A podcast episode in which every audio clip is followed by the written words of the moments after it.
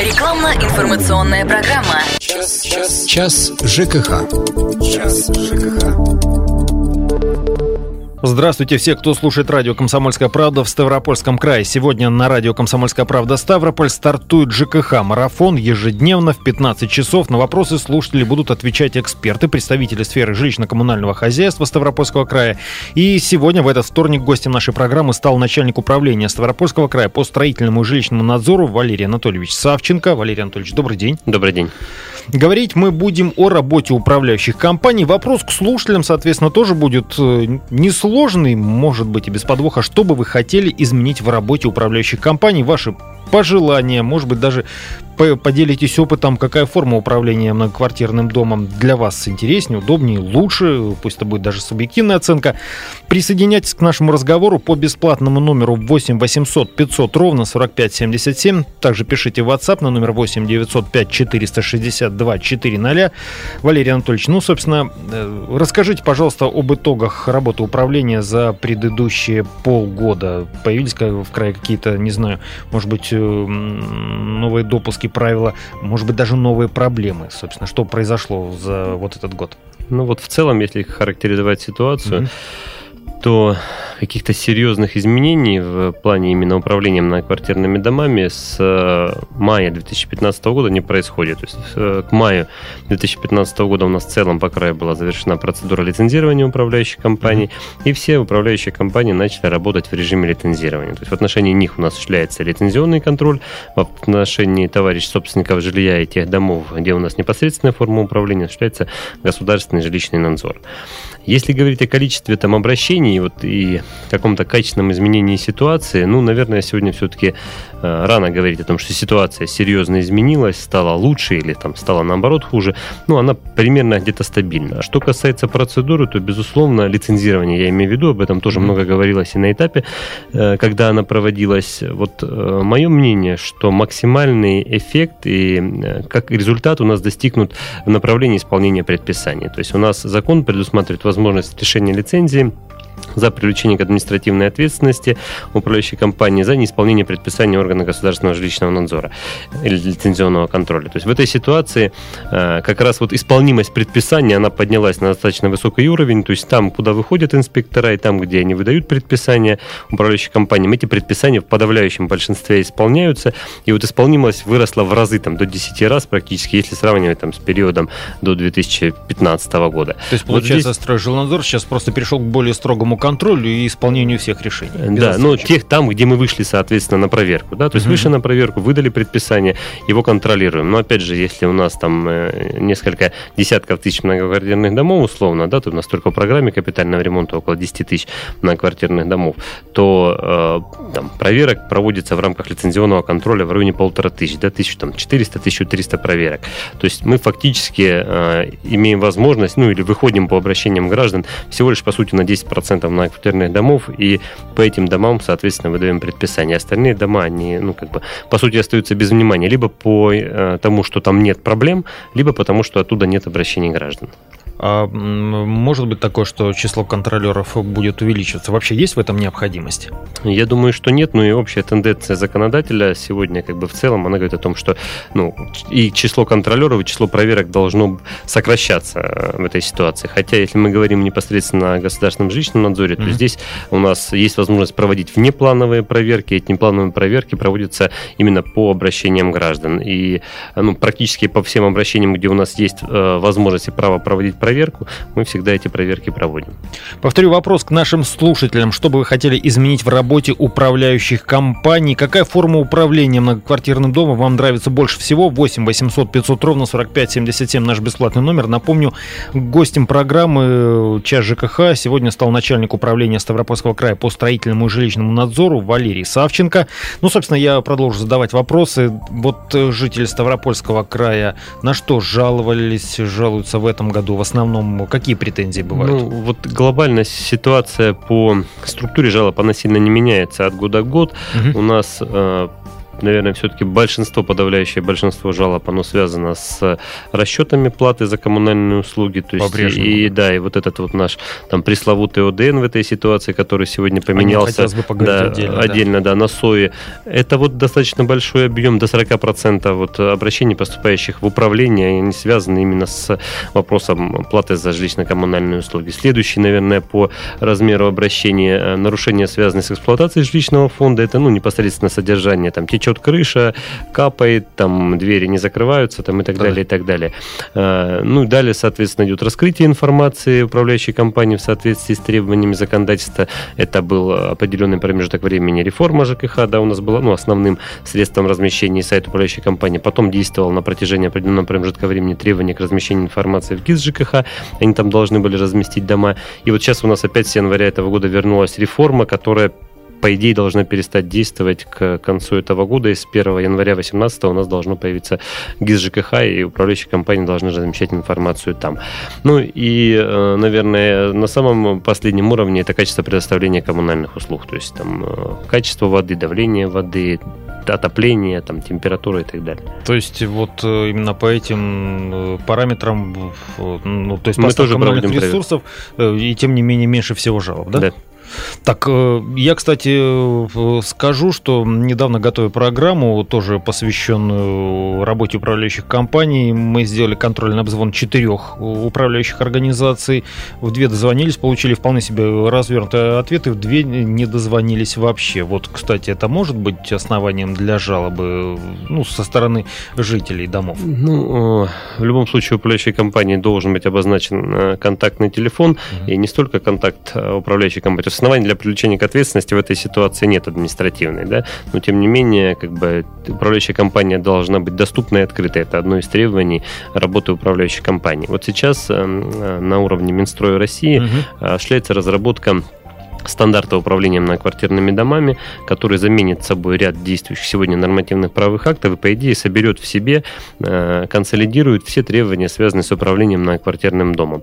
И вот в том проекте, который сегодня есть, достаточно большое внимание уделяется как раз процессу взаимодействия с собственником. То есть Минстрой России считает, что ну, управляющие компании вот как раз недостаточно э, активно и правильно взаимодействуют с собственниками. Там то прячутся, дозвониться невозможно, попасть невозможно, встречает секретарь, никто не разговаривает и так далее. То есть в связи с этим Минстрой России целый там огромный раздел отводит именно процессу взаимодействия между собственником и управляющей компанией. То есть определяет требования. Вот по сути э, требования к работе МФЦ, да, то есть ты должен ну, прийти в какой-то зал, там должен быть специалист, там должно быть освещение, там должны быть кресла, ты должен иметь возможность там посидеть, обратиться, требования к приему заявителя, к ответу на это обращение, хотя сегодня оно существует, ну и так далее. То есть вот этот процесс взаимодействия максимально описать и включить его в требования лицензионные, с тем, чтобы потом мы имели возможность в этой части осуществлять проверки.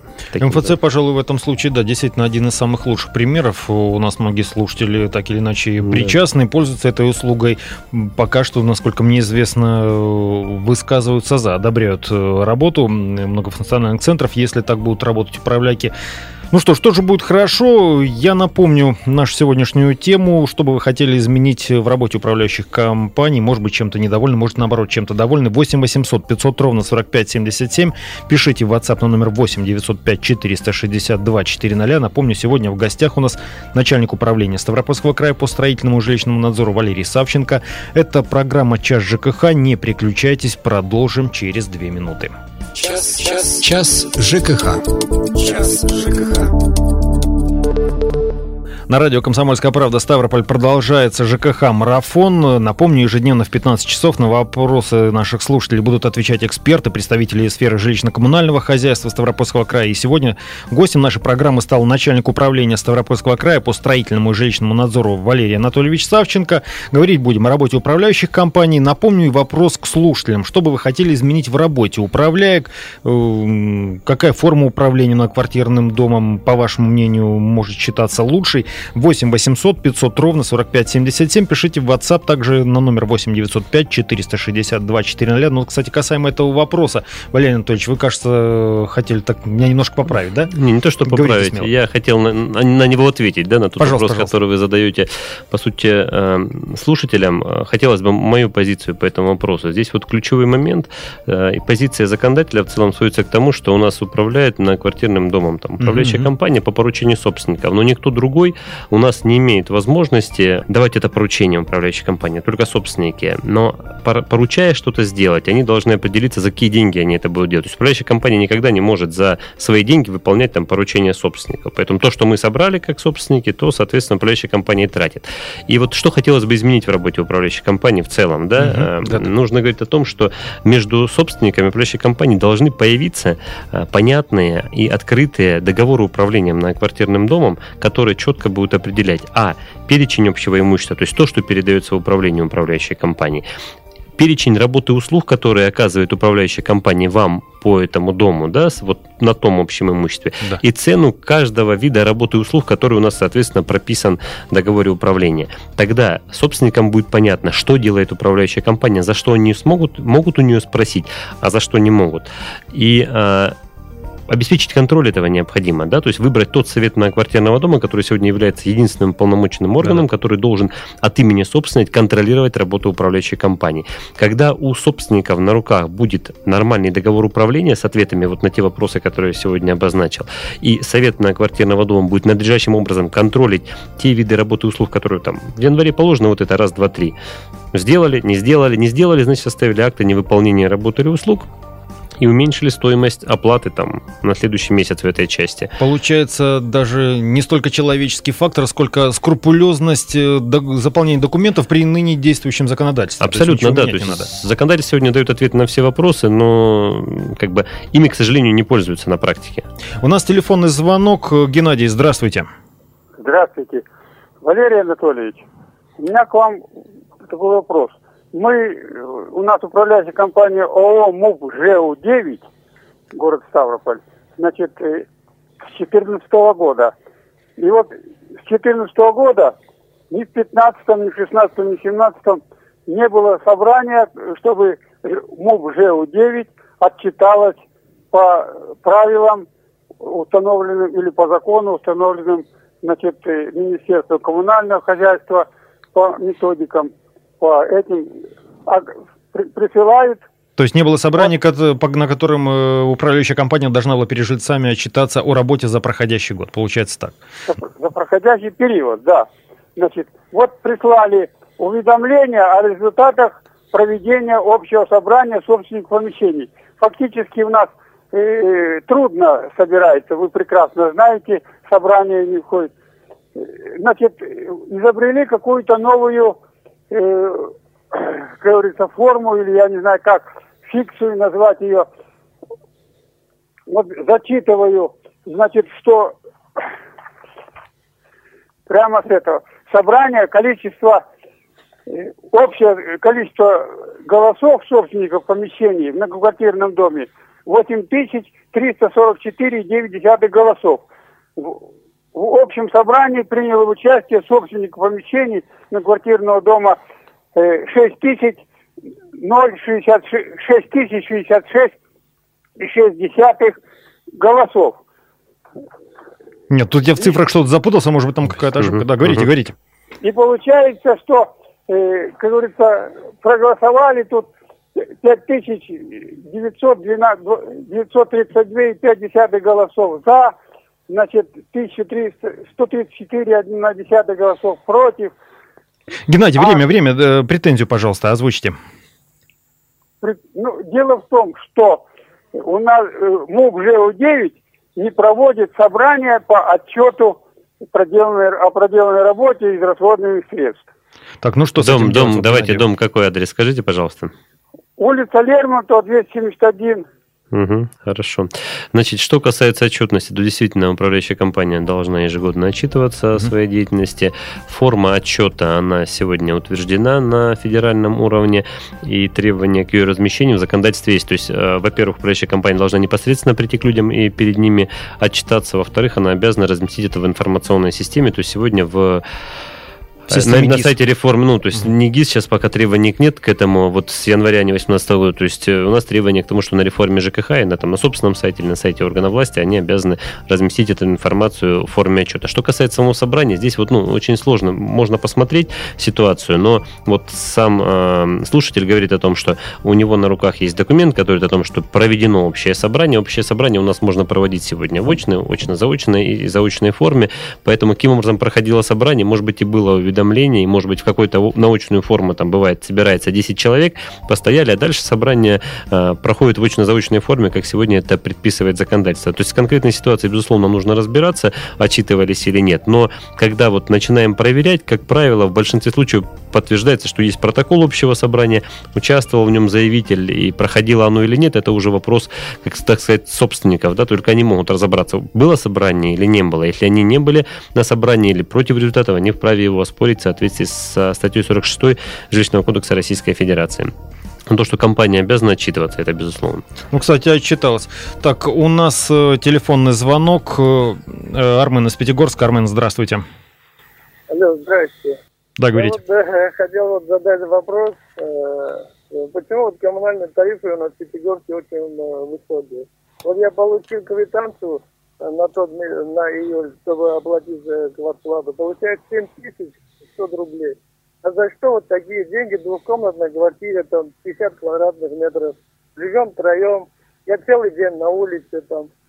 За свет получается там 4 рубля 33 копейки. То же самое у меня двоюродный брат в Подмосковье живет. У него вообще другие цены, там, два раза дешевле.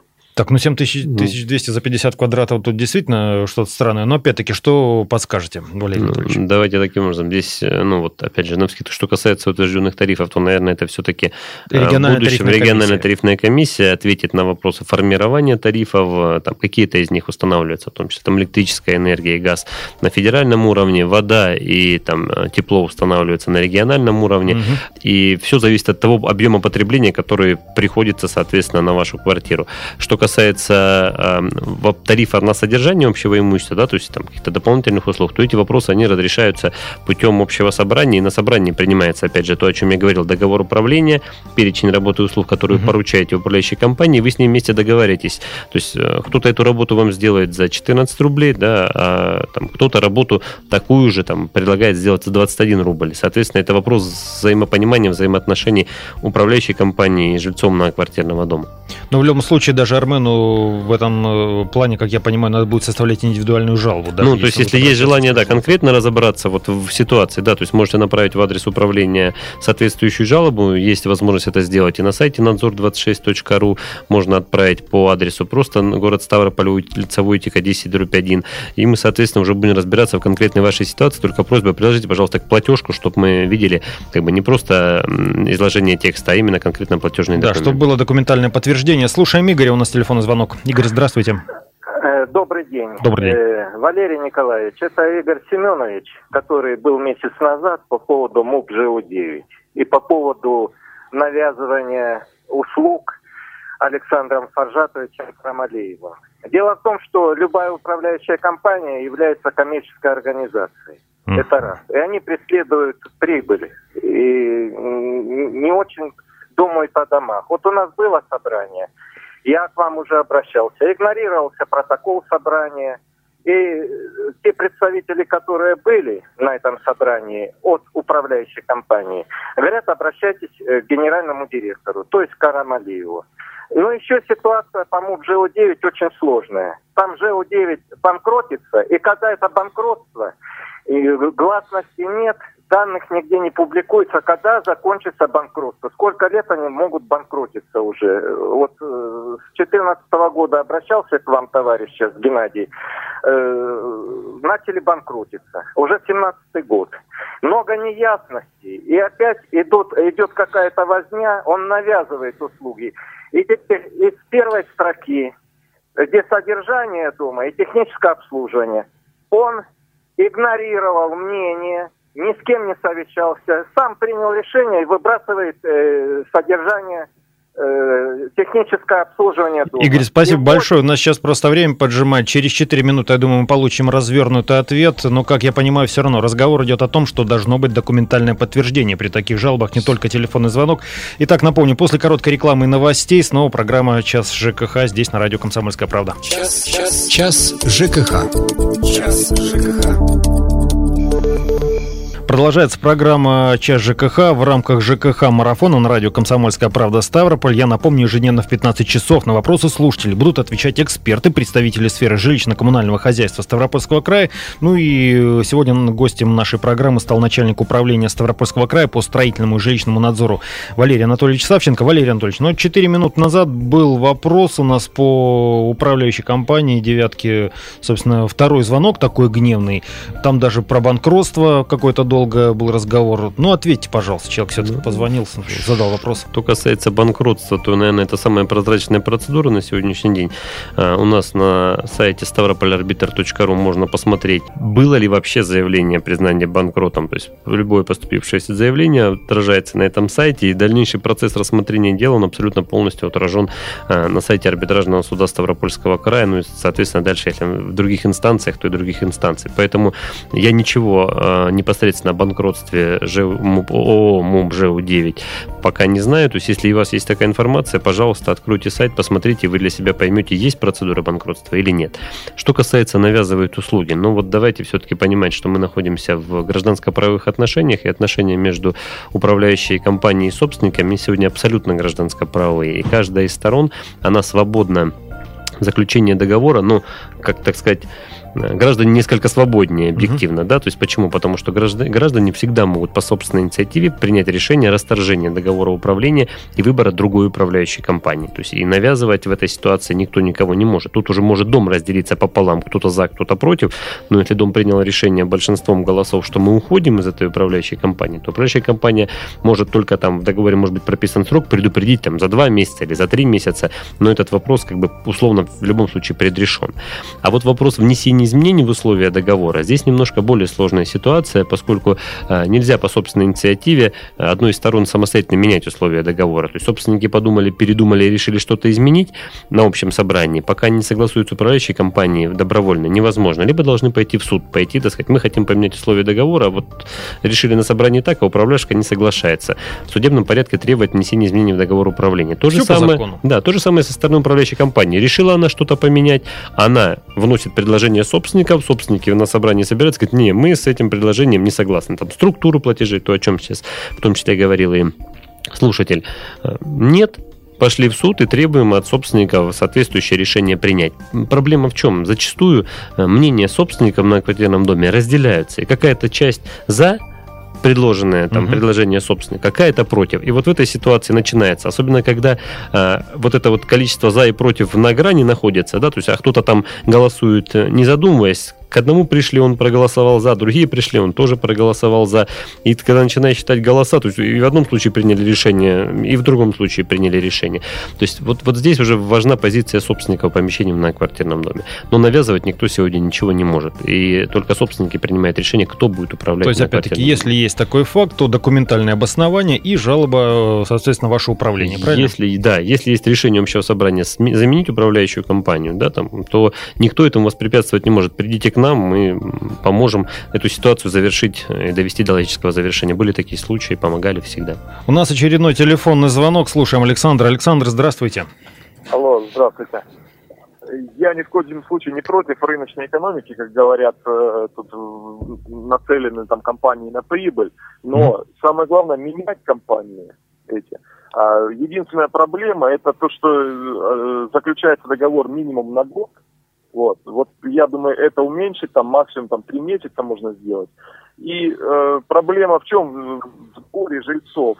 В 21 веке для чего их собирать, если можно э, по сотовому телефону голосование устроить? То есть э, просто, мне кажется, это э, руководством компании или там нашими законодателями не поддерживается, потому что учредителями являются их либо родственники, либо э, аффилированные лица. Поэтому вот самое главное доступность, открытость сделать, и технически это все можно, возможно у нас в России. Александр, спасибо большое. Хотя вот э, так несколько сознанием дела ухмыльнулся наш сегодняшний гость. Напомню, начальник управления Ставропольского края по строительному жилищному надзору Валерий Савченко. То есть не мелкосушка, человек, который знает все, все это видит э, сверху. Это как, по-вашему, ну, кремлевские я... мечтания или... Нет, это на самом деле не мечтания, суть, суть в две части да, э, вопроса. Одна в части на три месяца, да, на первую часть отвечу да. на вопрос. На самом деле управляющая компания входит в управление на протяжении этого промежутка времени. Она должна там позаключать договоры с ресурсниками, mm-hmm. выстроить процесс, и мы, наоборот, максимально против вот этой вот постоянной смены. То есть фактически сегодня собственники могут хоть там через 10 дней после принятия решения о выборе этой управляющей компании, месяц отработала, у них посмотрели, неплохая, провели собрание, я уже сказал, по собственной инициативе собственники, если не прописано или прописано условия предупреждения предупреждение там за два месяца, предупредили, и расторгли договор. Не понравилось, через три месяца расстались. Вот управляющая компания так сделать не может. Она должна доказать, что собственники там не выполняют какую-то обязанность, там не платят, допустим, да. И...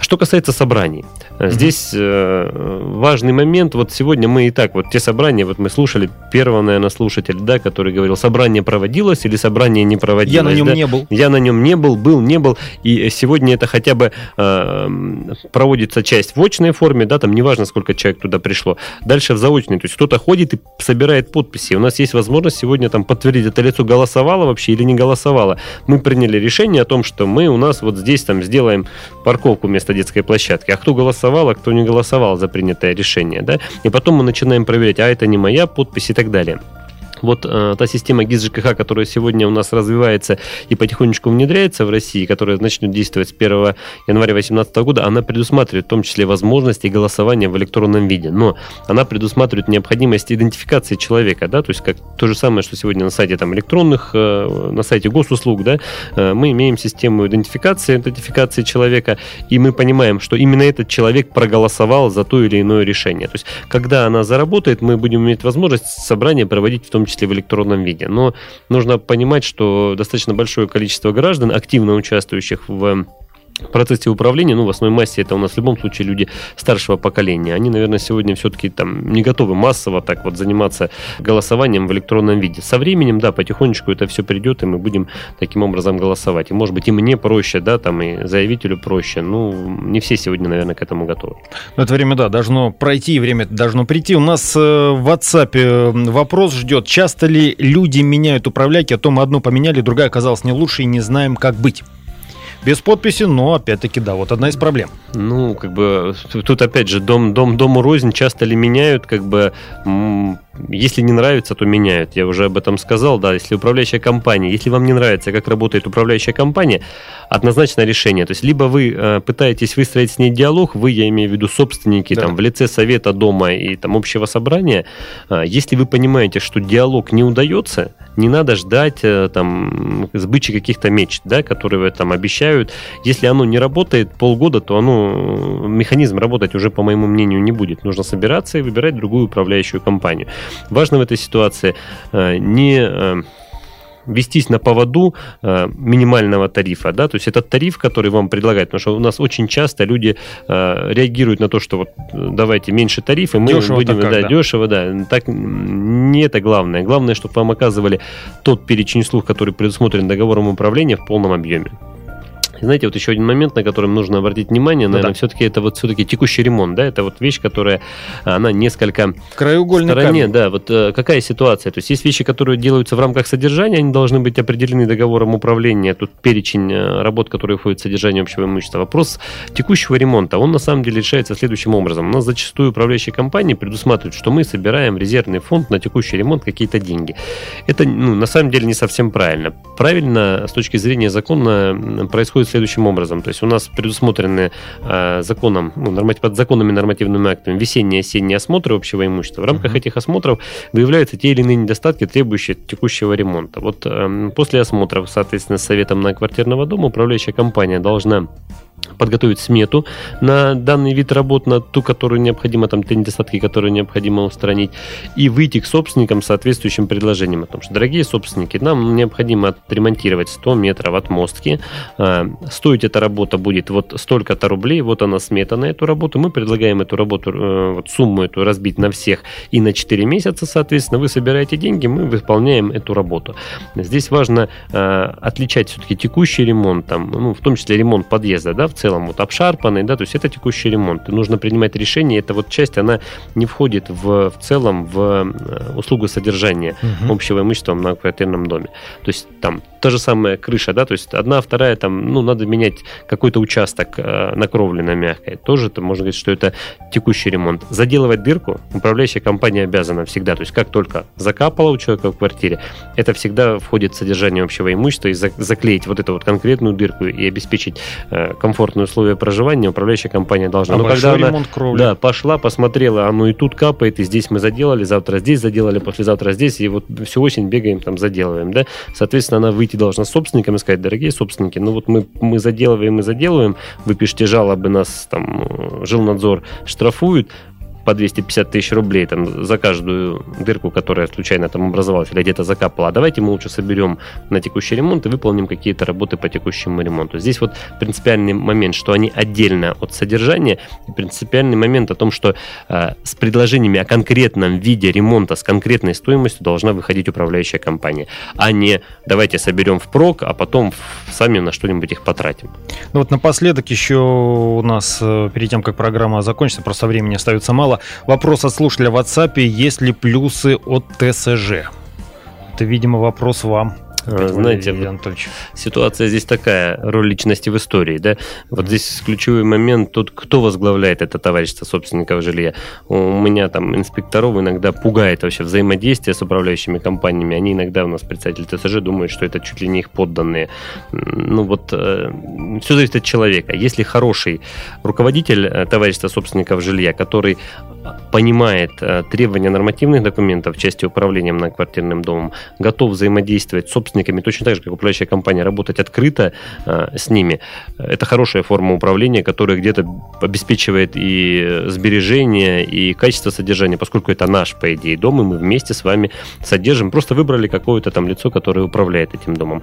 Но, к сожалению, на практике мы иногда встречаемся со случаями, когда вот то, о чем я говорю, люди либо не понимают совершенно требований нормативных документов и думают, что они только должны там собирать деньги там и что-то делать, и никому больше ничего не обязаны.